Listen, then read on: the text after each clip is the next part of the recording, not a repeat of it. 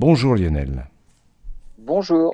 Alors les mammifères ne seraient peut-être pas ce qu'ils sont aujourd'hui, dont l'homme, s'il n'y avait pas eu l'extinction des dinosaures il y a très très longtemps. Alors bien ça c'est sûr. hein. Après l'extinction des dinosaures il y a 65 millions d'années, c'est l'époque de l'avènement des mammifères. On pensait que leur développement s'était produit à la fois dans la taille de leur corps et dans celle de leur cerveau.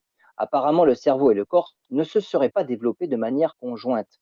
En étudiant des crânes de mammifères qui datent du Paléocène, une ère qui a directement suivi l'extinction des dinosaures, les scientifiques ont pu reconstituer en trois dimensions la boîte crânienne et mesurer les dimensions de leur cerveau. Les résultats indiquent que la taille corporelle a augmenté bien avant celle du cerveau.